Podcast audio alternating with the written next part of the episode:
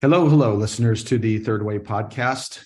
Uh, as a reminder, Essays from a Pandemic is out on Amazon as a uh, as a print book, which I got in my hands a couple weeks ago, and it looks beautiful. And also Kindle. Kindle, it's cheap; it's like a dollar ninety nine. Um, and if you're a subscriber to the Third Way, um, I'll send you a free copy signed. So if you're listening to this and you're not a subscriber, then let's rectify that. Um, I'm joined today by a friend of mine that I uh, we've known each other. We just figured this out before we hit record. We've known each other for eight years, um, and and Michael is the oldest friend I have that I've never met in person. so, and despite knowing Michael and considering him one of my dearest friends in the world, I still don't know how to say his last name properly. So, Michael, Introduce yourself with your last name. Michael with the long last name, Santar Cangelo. Santarcangelo. What does that mean? The Holy Archangel. Holy Archangel. Man, that is appropriate because Michael. Well, and then when and if you know your archangels, then yeah. Michael. Okay, right. I, yeah, I can live with this name. So we call, so you'll hear me say often. Uh, friends of mine that know that know you know hear me talk about you. I, you go. I go. You go by your nickname Santa Yep. Um, and it's not because you look like Santa, it's just your last name. What's interesting about it though, Santa, for those of you that are listening, Santa is the person that you reach out to, uh, either as a friend or if you hire him as a, as a, as a consultant or coach to break shit. Like if you want to know if something's breakable, an idea, a process, um, a strategy, he will stress test that shit like nobody else I know. Um, and uh, so anyway, that's the that's how would you describe though before we get into the questions what you do for a living? Like who's your audience? What do you do for them? My audience are technical leaders uh, that are but they're, they're leading transformation. So my core audience today are security leaders, but I work with the security leaders that want to be recognized as great leaders who mm. happen to be good at security not right. just oh, really good at tech, leave me alone. Right. But but what I've come to realize too is that in in these days, uh, my background for the last twenty five years is in cybersecurity. Mm-hmm. CEOs need it, the boards need it. Um, one of the things we'll talk about uh, today is, I mean, you know, to, to, they really don't understand. No, they totally understand the concept. They don't understand some of the details. So uh, what I've realized is I'm doing a lot more work with CIOs. Mm-hmm. Um, and CFOs and, and people that are tasked with leading digital transformations in their organizations that need to do so in a way that incorporates incorporates security, but it does it does more than that. And so what I what I usually talk about is at the brand level for the for the business security catalyst, it's how leaders leaders any leader connects security to business results. Hmm. Me at a higher level, I'm I'm about accelerating change. It's it's how do we connect ideas and people? How do we reduce friction? How do we accelerate change? Uh, you know, and, and leave things better than we found it. Right? I, I, look a lot at value and how do we deliver value. Mm-hmm. Yeah, the sign. Uh, we're not posting the video, but the sign behind you says, "Well, it says love," and that's cool. Then it says "deliver value faster." I think those are probably related. It goes to uh, you know, Brene Brown says, "Clear yep. is kind." Clear is kind, and I think value is. Uh, I you know, i have been thinking about this idea for a while of convertible value. We talk about value creation, but but we don't but we talk about convertible value and we often think of like shares or eyeballs and that's that's not necessarily all that convertible. You look at what's happened like with tesla stock as an example. Um, convertible value the most convertible value there is is to have a community of people that love love you and and um, that that you believe in and they believe in you. I think that's the highest convertible value but that's a topic for another time No, and and it's a good topic. What I'll say on the love stuff that's interesting is, um, in in some some parts of this is interesting because you've influenced this in a really really cool way. But in the '90s, when I started doing a lot of stuff with security, I, I would say to my team all the time, "Where's the love?" I mean, before it was a, a Black Eyed Peas song, like where where's the love? Uh, you know, and, and how do we and how do we do this? And, and are we are we using enough love in this? To the point where I would have people bring me in postcards that had love on it. They would bring me in stickers. They would bring me in stamps, like the whole the whole bit of stuff. And somewhere mm. along the way, I kind of got away from that. But in the last couple years, uh, I saw that sign and I went, okay, this this it, it spoke to me. But what's interesting too, and, and again, this is just off topic, but as a quick compliment to you, we you and I've talked about the conclusion of the hero's journey to begin the artist journey, and you pointed out that there's a there's a middle journey in there, uh, which is the heroine's journey, and that's really that is that's to me that's the journey of love. That's that inward love. And uh, what's interesting is is when you said it, I was like, oh, that makes sense, and and I've had time to think on it. Damn, is that powerful? And it's mm-hmm. true, and it's really interesting because I think I've I've essentially now concluded that journey, and it's allowed me to fully embrace that artist journey and you can't mm-hmm. do that without love either of those journeys right. you, you, you need that and i think it's i think it's time to bring that back and to talk about that because if because if it's not there what are we doing? What are so we anyway, doing? Yeah and and and it's the you know it's the this is especially important where it comes from men. Men yeah. talking with other men about this. Um, this is why i like to say i like to speak to unfriendly rooms about mysticism and spirituality in business, you know, because it freaks freaks people out, and I, I like to do that. So we could talk about a million things, but going along the lines though of change, love, connecting, is that tech leaders often struggle with connecting and connecting with and motivating others. That's a common issue, I think, with tech leaders. Um, and so there's this kind of intersection here, um, or, or you could say leaders of tech, technology-based companies too, you know. Um, and I think everybody's in the people business, and most just struggle with that. Um, and so the topic today, or the intersectional topic today, is resistance and change. A little homage to Mr. Pressfield, um, and and but focusing on for the sake of this conversation, and I think people have can extrapolate for their world the some some similar um, ideas around you know tech and engineering leaders. So I'll start with this one, which is how come why do they struggle? Why do tech and engineering leaders struggle so much with the people side of change? Yeah, I've been I've been thinking about that a little bit too, and and you know my my initial question is, well, what's the problem that we're trying to solve, and what's the problem that they're trying to solve?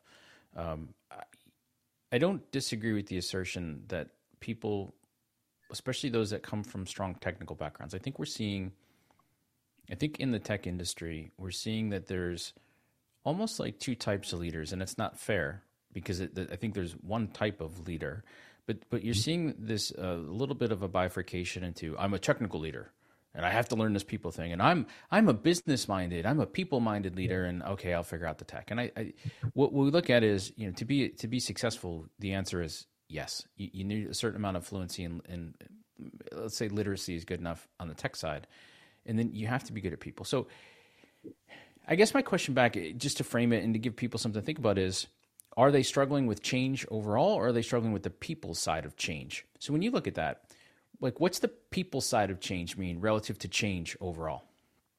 Well, I think that again, you know, you know this audience way better than I do, but I know lots of people in tech that are in tech or engineers, STEM, basically STEM people, and um, the system, the systemic and system side of it, they are awesome with. You know, the designing the process, designing the flow, designing the even the customer experience. There, there's so much skill and and brilliance out there I think where it starts to shift for them is when it gets out of that which they cannot control. Because engineering is ultimately about control. And I don't mean that in a negative way, not necessarily an authoritarian way, but it's about creating structures, infrastructure systems, um, the frameworks that um, are about predictability and control. And people are always the X factor. Um, and um, so we there's a another person um, vlad shapiro that i know that's in uh, cybersecurity and he has this term called uh, costidity which is the cost of stupidity um, which is the people side of you know cybersecurity and and so i think i think that's where it is is this lot this inability to control the outcome. And i also uh, put a lot of blame on the woo woo crowd of in business because they they don't necessarily they focus way too much on culture and not enough on performance. And engineers and tech leaders are like we still got to sell shit. We still got to make shit. We still got to do shit. And we can sit around and play hacky sack and and um, you know sip our, our matcha tea in the afternoons but work still got to get done. So i think there's this this sense of that they can't control people, like they can control a system, and the current methods that are kind of seen out there, what I call Taco Tuesdays, you know, or Hawaiian shape shirt Fridays, these sort of cultural initiatives seem sort of lost to these analytical people, and they're probably right. It's that's not how you motivate people to change, or or enroll in change, I should say.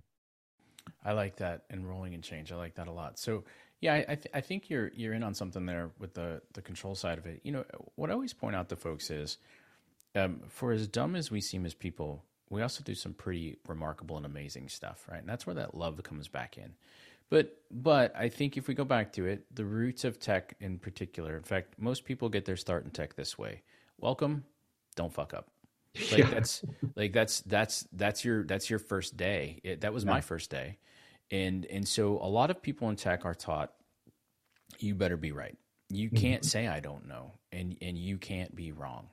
And so, yeah, we, we look for uh, control. We look for predictability, right? We look for some sort of, of that type of stuff. And so when it comes to change, whether it's, it's a need to change or a desire to change, I'm going to ask a different question. How many of us study it?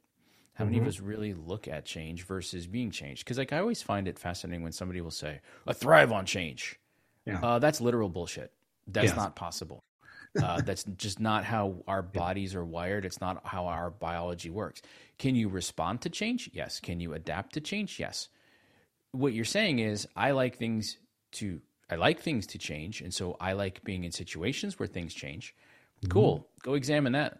Probably another topic. But mm-hmm. but so what I find a lot of times when it comes to people in technology, and we say, well, what, what's their challenge with people? A lot of them got into technology because they've sold themselves the lie that they're not people people and they don't mm-hmm. do they don't people well and they don't like people and, and they don't have to do that stuff in tech ps of course you do mm-hmm. and now they do and they're lost because nobody ever taught them nobody ever said it's okay not to know how to do this mm-hmm. nobody ever said hey this stuff is is change and, and, it requires an effort i'll give you a quick example to frame up where we go with this uh, i just put together it's free, right? So part of what I do on this artist journey, my goal is to give away 99% of what I do. I'll charge the last 1%. Um, and really that's, that's about working with me. So, so I'm not, so what I realize is a lot of people in tech don't know how to take a break. And they're, they're half-assed attempts to take a break. Don't give them any recharge. Don't let them upcycle. Don't let them do anything. So I say, okay, cool. Well, I'll break this down into three steps. I'll put together a guide for it. Okay. But Justin, I can't just say, well, here's a guide. Everybody go use it because I, because I can't do that, right? Because I don't know where they're at. So I have to create. We can get fancy and say I have to create enough structural tension and appropriate framing to guide their journey to it. But the reality of it is, I have to give them a map and I have to meet them where they're at. And the first thing I have to do is get them to actually read a blog post or listen to something I've produced where they can say, "Oh, I get it. I need a break. Mm-hmm. I don't I don't know how to take one." And then they have to go and they have to download the guide. That's a mm-hmm. it's a, its own step. Then they have to actually open up and read the guide. Now it's not long. I specifically designed it to be a couple hundred words, well, maybe a little bit more, with with interactivity. Wait, so you got to read the guide, then you guys have to do the mm-hmm. work and fill it out. Oh, okay. Well, let's give them a workshop around that. Well, then that means that I have to go plan that workshop, which then means I've got to get people not only to not only to read the post, consider if they have the challenge download the guide, read the guide, fill the guide out, come to the workshop to then ask the questions. And I still haven't convinced them that, they, that they're going to take a break yet. And then what I'd really like at the end of them taking a break is to reflect on that process, be better for it, and be able to do it again. Yeah. And so if you map that out uh, on the slow the slow burn, which is kind of what the rest of my day is going to be, what is, what is that? Six, seven, eight touch points mm-hmm. mi- minimum. But but then if you go look at each of those and you say, yeah, but are any of those going to work on their own? No, not really. Okay, so this is a free guide. This mm-hmm. is an absolutely free guide with love for people who need a break. Mm-hmm. And and it's going to take me uh, mm-hmm. a lot of time and, and energy and effort just to get somebody to pay attention to something that's in their own best interest. Right. Okay. So if, if that's if that's that much effort and nobody even thinks about stuff that way or maps it out, and then we say, "Go do change." Oh, oh, you suck at people. You didn't change well. Well, of course they didn't. They didn't. They didn't understand what they were up against. Right. And, you know, I do think that engineer minded people, left brain, analytical people do tend to see themselves as machines. Um, Agreed.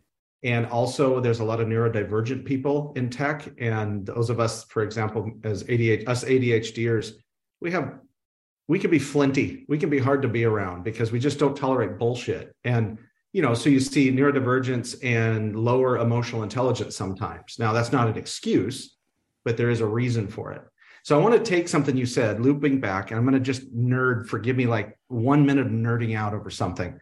Is you talked about, you said something very profound is that people don't understand change. They don't study change. I think that's how you said it.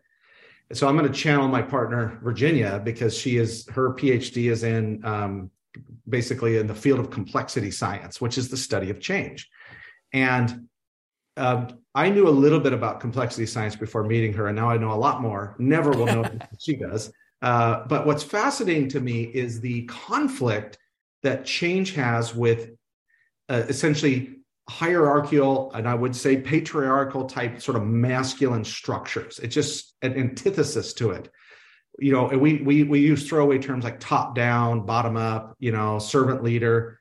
Really, what we're saying is is that you don't lead your people, um, or you don't make your people do anything. They choose to. That's why I say leaders do not empower. That's bullshit. Leaders only disempower. Um, and so, anyway, within complexity science is that this this this complexity science is this understanding that of this ecosystem of a self regulating system, what we would call a culture. But if you don't have autonomy within a culture, if you don't build in autonomy within a culture, it will resist all change. Even the most open minded person will resist it if they don't feel free, if they don't feel liberated to be themselves. And and and I think this is where this is this transition that we're going through as we move from sort of the machine age to the human age that if you want to move people if you want to if you want to change if you want to deliver value faster you have to understand that you don't control the change all you t- can do is create the conditions for the system to self-regulate um, and yep. it's sort of like uh, leader where leadership meets libertarianism, but with a small L because big L libertarians seem to be fucking crazy. But you know that it's it's some sort of small L libertarian thing that is a mindset that is is foreign to like the woo woo people first crowd and the hard ass like linear engineering crowd. Is that it is a hat tip to the name of the my community, the third way that that that complexity science and seeing change this way as something to study instead of control is the third yes. way. And those that figure it out are going to have a significant competitive advantage, primarily related to talent and velocity. Yeah. Oh, no, I, I totally agree with that. The, the thing I'd say there too is everything you just described works in our bodies at the cellular level. Like we're wired for homeostasis. Yes. Now, right. Now, can we can we gain weight or lose weight? Yes. Can we change our minds or not? Well, some people can. Do we like? But like but but but but there's also there's there's a response to stimulus which is which is considered adaptation or evolution which is different than change right? They're, they're part of change. It's kind of like can, can, you can you change without transformation? Yes. Can you be transformed without without change? No. So it's it's like when we start looking at that so so as you know now or as you as you've known but but now you know deeply and better than me change is its own thing. So when we go to this right? So go back to tech if I want to change the state of a computer or a technology thing, I literally flip a bit, write a script, do something, and then, and then it's changed. Mm-hmm. And it may be persistent or not persistent, but it's just kind of the way that it works. Okay, now we've gone to people, and people, whether they know it or not, they fight for autonomy because because that's that's what we do. I, I think I think that's the reason we see like a lot of weird stuff happening in terms of like road rage and stuff. It's mm-hmm. because people have such little autonomy that they that they get it where they can, right? Uh, and um, and they do it unaware because it's it's so important to us. But so so then I start looking at some stuff, right? And so let's dive into some of this. Okay, so we talked about some things. We talked about friction. We you just talked about uh, velocity. You know what, what I talk about is like if you want to accelerate change, which as a catalyst I do, you have to mm-hmm. understand that it's it, you know it's not just acceleration isn't just velocity; it's also alignment. Well, how do you align people? Because if they don't, the vectors will cross out. You can have 10 people moving in one direction and one moving in the exact opposite direction, but they're the bull in the china shop and, and they will they will cancel it out. Or what you mostly get is that crazy entropy. So again, when you study complexity and you study change, you realize, oh, that's that's kind of nutty. Now, if you understand it, it may mean that your rate of change, right? That's I, I like the point. Look, people have to subscribe to the change. They've, they've got to buy into it because it's something that they want. So this is where I think people in tech, and, I think frankly people in business, like I, I, I get our focus is looking at the tech side of it, but I think this is where people kind of they kind of miss the boat on this. It's they don't mm-hmm. they don't do it right. So if we if we go back to like basic questions, right? There's this great concept called the three whys, which is different than the five whys. Um, the five whys is a good way of like problem solving. The three whys typically goes around why change, why change now, and why us. Mm-hmm. And you can apply that to sales, you can apply it to marketing, you can apply it to all sorts of stuff. But but the thing is, whether we know it or not, we're going through those those questions. And what I find is a lot of people skip the why, like all of it, like not mm-hmm. just why why change, why like they skip all of that. No. And and so somebody like me comes along and I go, hey, why are we changing? Because we have to. Yeah. Why? Yeah. Why? Why? Why do we have to? Why do we have to do this now? Why? What? You know. And so, so what I start asking then are questions like, well, what's the better tomorrow? I appreciate we're not going to be certain on the path, and we may not even be certain on the destination. But when I look at it in nature, we tend to change when the current situation is unbearable, right? Mm-hmm. So it's typically like a response to a stimulus. But but the thing is, a lot of times the perception of the discomfort, right? And let's not say pain. Change may be painful, but but I think for most people it's just uncomfortable, right? Because if if you look at what makes us comfortable, it's it's just routine, it's mm-hmm. familiarity. Mm-hmm. Comfort is really familiarity. And I think we've seen a lot of people in the last two or three years blown completely out of their familiarity and mm-hmm. therefore out of their comfort, which is going to make them even more resistant to change. Right. Because it's all kind of spinning. But now, if your perception is running out of control and mm-hmm. you're afraid of everything, and you don't know why you're doing something, you don't know where it's going to lead you, well, you're gonna you're gonna lock it down. Yeah. Which is a good, I mean, we're kind of backing into the second question, which is you talk about friction, um, or removing friction. And I think that, you know, uh, Steven Pressfield has resistance, which is, you know, the dark energy that doesn't want us to create.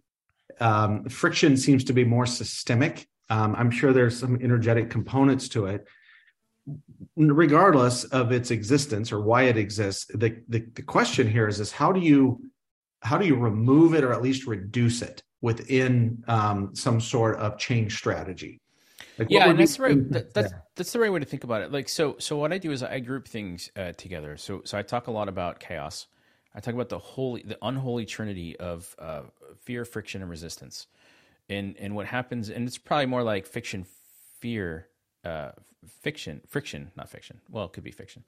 So what happens is th- these all interplay, right? And, and, resistance is that little bitch voice in your head. It's that thing that tells you you can't, you yeah. shouldn't. It's the dark energy. It's all that type of stuff. Mm-hmm. But but if you if you break it down though, right? So fear, fear uh, creates doubt. Doubt creates hesitation, uh, and hesitation creates procrastination, and, and then the bitch voice comes in, and and resistance kicks in hardcore, and it kicks you in the teeth. We also deal with chaos. Chaos is is out of our control. Period. It will always be out of our control. People can try like hell to control it, and good luck, you will lose every time. Mm-hmm. But but those things kick us, and then we get this what I call the uh, the tyranny of the urgent. Mm. Everything seems to need to be done yesterday, and nobody seems to know anymore where the real priorities lie. These are all great grounds for resistance to take hold and come in. So when you look at friction, I think there's a systemic element to it. And I think there's two two things to consider. The first of which is most of us don't see it, we feel it. We don't recognize that we feel it until it's too late. It builds, it builds, it builds. And when it's too late, here's the warning signs. You've eroded value. So typically I'll hear somebody say something like this. We didn't even get the project started on. I know this won't deliver any value. Mm. Right? That's friction. Uh, it destroys trust. Uh, that doesn't really need a lot of explanation, and it burns people out. Mm. When I when I look at an organization and I look at the health of the people and I start asking questions about burnout, I can guarantee you there's going to be friction. Here's the thing: friction isn't just in the pr- process and the tech. I would say the overwhelming majority of the friction we get is in communication. Mm. And despite our attempts at being precise, we typically end up creating a lot of confusion, and we're increasing complexity, and and we're really then pissing people off because we've confused the hell out of them and our brains are just not wired for that we, we, we can right like we have really cool neocortexes that can do a lot of really high level processing but not before it gets through the midbrain, not before it gets through the croc brain. And the croc brain is really simple. Is this thing going to take too much glycose or uh, glucose? Yeah. Mm-hmm. Okay. I don't have time for that crap today. Mm-hmm. So, so people who end up creating complexity send you a very strong signal to your brain that says, I don't have time for this today. Right. And they don't yeah, the brain you're we're competing with change we're competing against the brain's in, incredible ability really one of the things that separates us you know from other an- mammals in particular to prioritize resources um, even if it, it's yeah. wrong it's still really good at prioritizing resources i think there's something in here though too is uh, again i'm looking at it through a non-binary you know third way which is is all is it all friction is all resistance friction and I think sometimes no. it's creative tension. Um, it's it's and I think this is true like in a in an intimate relationship. You need some creative tension because that's what creates the chemistry uh, between two people. And you know, David Deida and the way the superior man talks about like you know if you have to have polarity in order for there to be a, a, a, a to be chemistry. And we're humans, we're not systems, and so we're we're humans working within systems, trying to change things. We still when we and i think this is the other i talk about this in my keynote the art of unfinishing which is that pe- men in particular are uncomfortable with not finishing something. Um, or i jokingly say men are obsessed with finishing. And so within that though is the the inability or the unwillingness or the unawareness or the combination of those things to accept creative tension as part as a healthy part of the process you know disagreement dissent those are all good things. Um, and I think the other one, you, I love that you brought in kind of the, the brain chemistry. I think that's so important. And then you look at the neocortex. The neocortex is phenomenal at basically two big things. One is association, the other one is projection. And I think that leaders, because they don't understand, most leaders do not understand how the brain works. They see the human brain as a type of machine, and it's not. Um, it's an ecosystem. It's a it's a complex system. And but it's not a it's not a machine. And so if it, we have some built-in biases about change which is we associate change with something uh, with scarcity so now we're operating down at kind of the lord of the flies level of our of our consciousness. And the, when leaders don't take time for within themselves and within the culture to elevate consciousness and i mean consciousness like mindfulness consciousness like like not not not spiritual consciousness or social consciousness but mindful consciousness when you elevate that you're elevating above projection association and there's much much more fluidity and we could see this where high conscious people or higher conscious people that are in together in it together in a system operate at a velocity that doesn't exist in the same system with lower conscious people but if i walk yeah, in and, yeah and then I, yeah and then you that's going to dig into the whole looking at psychological safety, right? People that have that higher level of consciousness tend, like when I go look at that and I look at teams and I start pushing around the edges of that, they tend to exhibit that psychological safety, that they'll, they'll engage in that conflict. I love that you brought up conflict. I, I bring this up. Um, you know, you ask somebody like, "Give me the three parts of story," and this matters because there there needs to be a story for change. And and you'll say to somebody, "Well, what, what are the three? Oh, beginning, middle, end." That's like the dumbest thing I've ever heard in my entire life.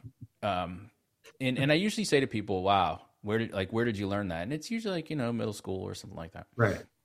By the way, um, when I met with Steven Pressfield, he said every good story's got a beginning, a middle, and the end. And I started to roll my eyes. He went, "So at page two, it needs to do this in the beginning, and blah blah blah." And I went, "Okay, so there's like one or two or three people in the world that when they say it, yes, you just nod your head and take notes because like, holy shit, are you about to get a master class here?" But but uh-huh. the thing is, most people when you say conflict, right? So a good story has to have characters, mm-hmm. conflict, and resolution. Right. People go, oh, conflict. I hate conflict. Well, then you grew up around some really bad conflict. There's very unhealthy conflict. No yeah. argument. Yeah, we know conflict. That. Conflict is the byproduct of progress. Conflict right. is part of change. If you have change without conflict, you've got to really ask yourself if you're changing. Or uh, if or it's not. authoritarian, you know, I mean, that's the other thing. You want to, if well, you then, want, then then you just don't see the conflict at that point. That's right, because because you've suppressed it exactly, or you you you killed it off. Yeah. But so yeah, I, I think embracing conflict is is good when we look at these things, and and that's the thing. So so now we're dealing with people. The thing I always point out too is uh, I don't like it, but in our current environments, people are just slammed and they're busy. Um, we some other show can argue whether social media is good for us or bad for us. I think the answer is I don't know, depends. Mm-hmm. Um, but we certainly have even more comp- competing for attention. You know, it's interesting. Maybe 30 years ago, you and I would have had a marketing conversation and said, "You got to get six touches before someone recognizes you." Mm-hmm. I think now they say eight, but but there's a, but there's a buried part of this. It's not eight. It's they have to actually see the message eight times. So mm-hmm. they're inundated by tens of thousands of other messages. It might take 800 opportunities, maybe say 80, 80 to 800 before they see any of those eight. So it's not okay. Well, I did eight messages; they're good. It's like, yeah, okay. Yeah. So so now we want to lead an effort of change that we can't control with people that we don't understand or didn't take time to understand. We've given them n- no map. They don't understand why they need to change or how they need to change. Oh, and they have all their own shit going on in their own lives and their own demands and their own everything else and this is just hitting them as another another uh, obstacle. Well, the smartest thing to do from a biological perspective is ignore it, right? Because what's that croc brain looking at? It's three things. Can I do I fear it? Do I feast on it, or you know, do I? I like alliteration, but we'll say, do I mate with it? Those are kind of the three things at that level. And and that's it. It doesn't do high level processing. It can't right. do any of those other types of things. And it doesn't and, do herd dynamics much either. I mean you know no. it's a, it's not mammalian. You know mammalian or where all all mammals are tribal or or you know a herd. And so we play off of each other's nervous systems. You know the the reptilian brain doesn't do that. Um, and and and i think what's to your point about we live in the too much information age. And information is not only been it's been commoditized to the point of irrelevance. Like and what's happening is that we make decisions about very important information with the reptilian part of our brain. Yep.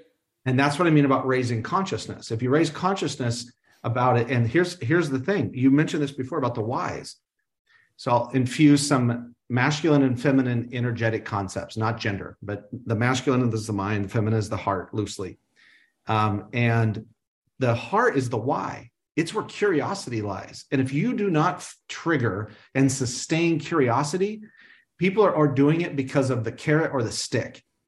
Um, they're not doing it because they're engaged or enrolled or get gratification from it. Um, and I think the the other part of that is that when you don't understand that the first unless somebody sees their value to them is that people at the end of the day we are individuals that are that are uh, in a in a pack. We're not you know we're, we're we are we are this weird dichotomy of being pack animals that are very autonomous and want our sovereignty and individuality. And if they don't see what's in it for them even at a subconscious level they will resist it um, and again leaders don't really take time to explain the why like why are we doing this strategically? But this is the biggest one of all giving people the framework to say why should i give a shit about this? Why is this worthy of my attention and my resources? What why do i need to re- replace this strategy with the one we had last week? Um, and i so i really i think you took what simon sinek kind of watered down with start with why and actually gave it some balls like that's the way that you talk about why is really interesting so i'm going to start using that now I'm like Simon Sinek with balls. That's not going to get me in any. Well, what I mean no. is Sinek is I like his his leader leaders eat last is a really good book. Start with why is was like a it was like a, it was like a, a, good starting point for my own like or like a, a catalyst hat tip to you for my yep. work. But Sinek outside of his books, you know, is just not that interesting. And um, that's what I mean. Is like you you are you are taking these ideas of complexity science and motivation and brain and brain chemistry and you're putting them and you're saying if you really do if you really do want to increase velocity if you do really want to deliver value faster there's some shit you got to do that you're not doing now correct I mean, that's, that's really what straight talk is is like how are you you're saying to them and this is this is i can see this is on your gravestone um, where it, it says your name that it says why are you doing it that way yeah, I, I probably it'd probably just say like, what problem are you trying to solve? Because that's usually where I start. Like what I've learned yeah. is like, what are you trying to do? But you, but you're right. So I want to point at something else too, because we've we've talked a little bit around this, but I want to make I want to put a finer point on it. I hear a lot of people say, "Well, I'm going to go drive change." Good luck with that. Yeah. Uh, because because you're just gonna that's gonna that's force. and mm-hmm. force creates friction. Right? To me, for, force is the failure to influence. You can mm-hmm. influence change. And, and, and influence is going to be back to that. Did I inspire somebody to change, which is that making that connection to their heart?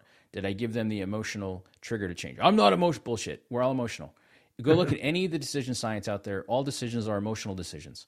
Yes, if we're good at it and we have processes, they are informed by logic and maybe some financial stuff, and there's other ways to think about it. But at the core, we gotta we gotta build those connections with people to look at that. So what so when I look at catalyzing change, I don't talk about driving change. I talk about easing the process. Mm-hmm. I talk about accelerating it. And that accelerating comes in from an alignment, and then a lot of the stuff that you've said around ways that we can build velocity are all true. So how, so some of your question was how do you start to reduce the friction? And some of those answers are we give people a map. Mm-hmm. We we you know like how do we reduce friction and everything else? But before I forget, there's another part to this too, because a lot of people say, oh, we should be frictionless. Unless you are in uh, high end manufacturing where you have access to actual super lubricants, you don't mm-hmm. want frictionless. Friction is good. So, to your point, the, the, not all friction is bad. What happens is when there's too much friction that's gone unnoticed, that's eroding your value, destroying your trust, and burning people out. The end result of this is your change effort dies, it grinds to a halt and it, it makes everything more expensive, more complex, and take longer.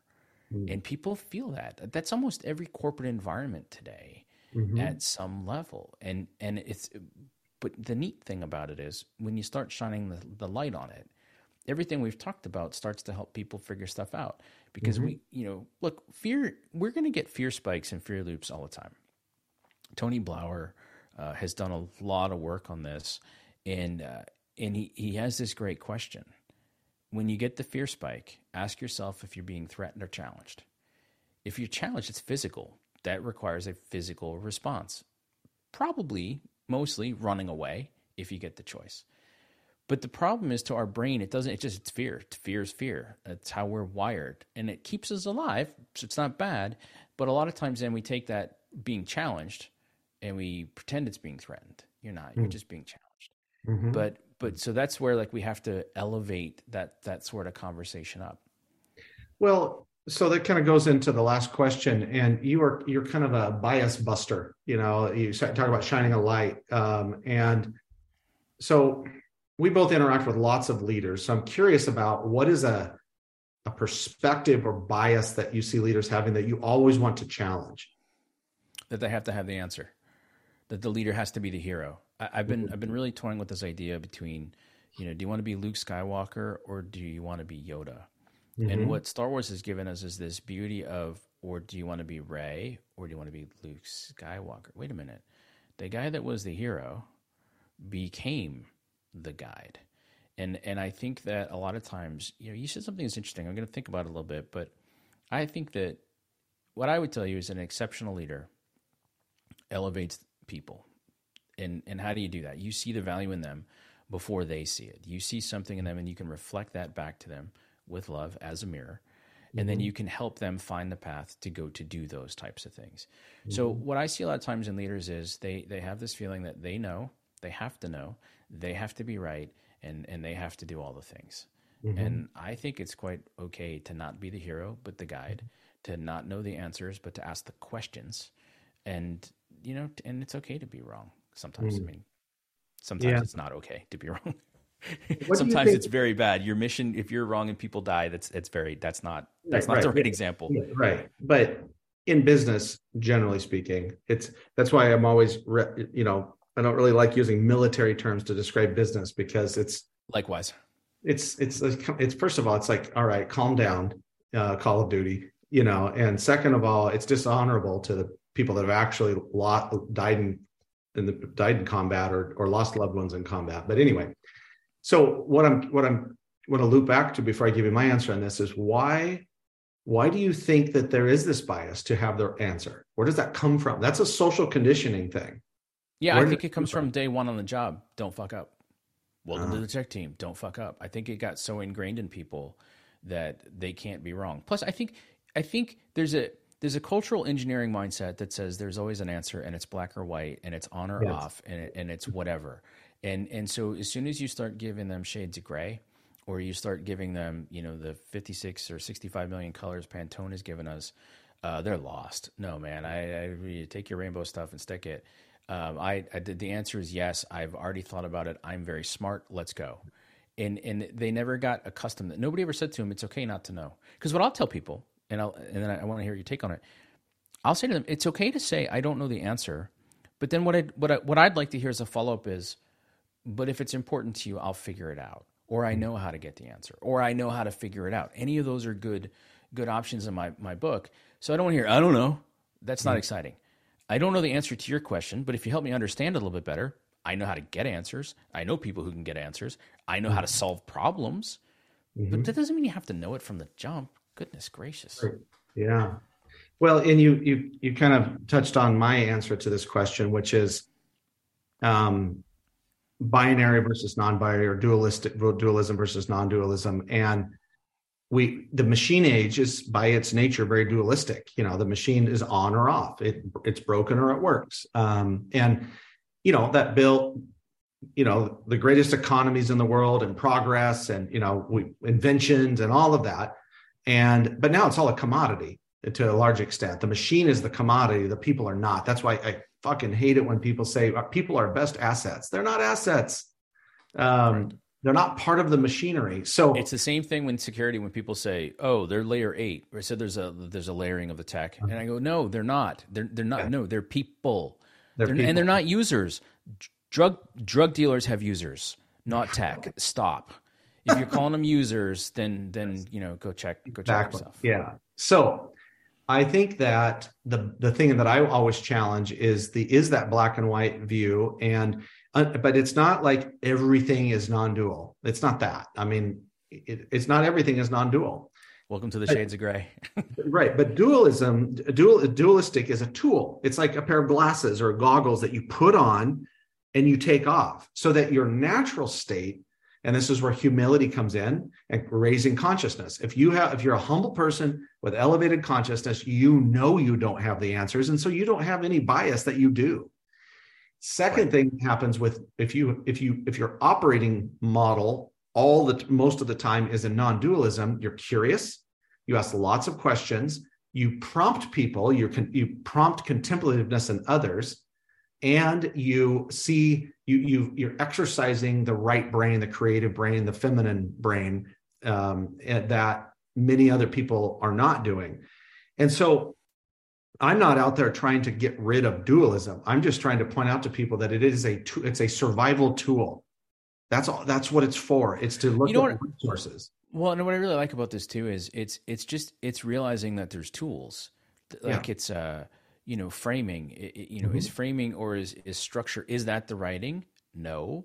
It's a way to think about the writing. It's that's right thing. but but there's a there's another part to this and and obviously this will be somebody else's conversation or a future conversation. But the thing that this is something so let's go back to when you and i met years ago and, and one of the belief structures that you and i pushed on in that very first conversation was i believe uh, that too many people are disconnected from their value and the, the right. challenge to that then is that when you don't see your value, other people won't see it either. Now the the the corollary, the beautiful corollary is when you recognize, when you recognize your value, you mm-hmm. more readily see the value in others and other people see your value. I think we have a real challenge in our society where people have been systemically disconnected from their value, unintentionally, I think in a lot of cases. And and and therefore unaware and people just don't know. Ask mm-hmm. somebody for their story and they're going to give you a resume. That's a resume. Yeah. Yes. Ask them a story, they can tell you it's on LinkedIn. And so we've lost track of our characters. We've lost yeah. track of the conflicts, the resolutions, our value. And when you're in that hole, you're in a vicious cycle mm-hmm. and, you, and you can't see the love. You can't see the good stuff around you when what I find is the people that know their value, they're the ones that you're talking about with that higher level of consciousness. They're mm-hmm. the ones that can ask the questions. They're comfortable not being right because they'd rather get the right outcome than be the one with the right answer. That's right. That's a good stopping point right there. They'd rather get the right have the right outcome than the right answer. Man, you are a quotable, quotable man. Um, I'm going to put in the show notes that you you got to get out a notepad and write down some of these things because there's some brilliant nuggets in there. Um, your brain is dazzling, and does not work like other people's brains. That's for sure. That's why we're friends. Uh, and I'll link to your website um, and that guide. Um, if you could send me the link to the guide, or is it obvious on your website where to find it? The the take a break thing. I'll do both. It, okay. it should be published by the end of the week. I just oh, got okay. it back. So okay, it'll be great. Up. By the time, yeah. So let me know on that, and then um, thanks for doing this with me. That was super fun. Yeah, man.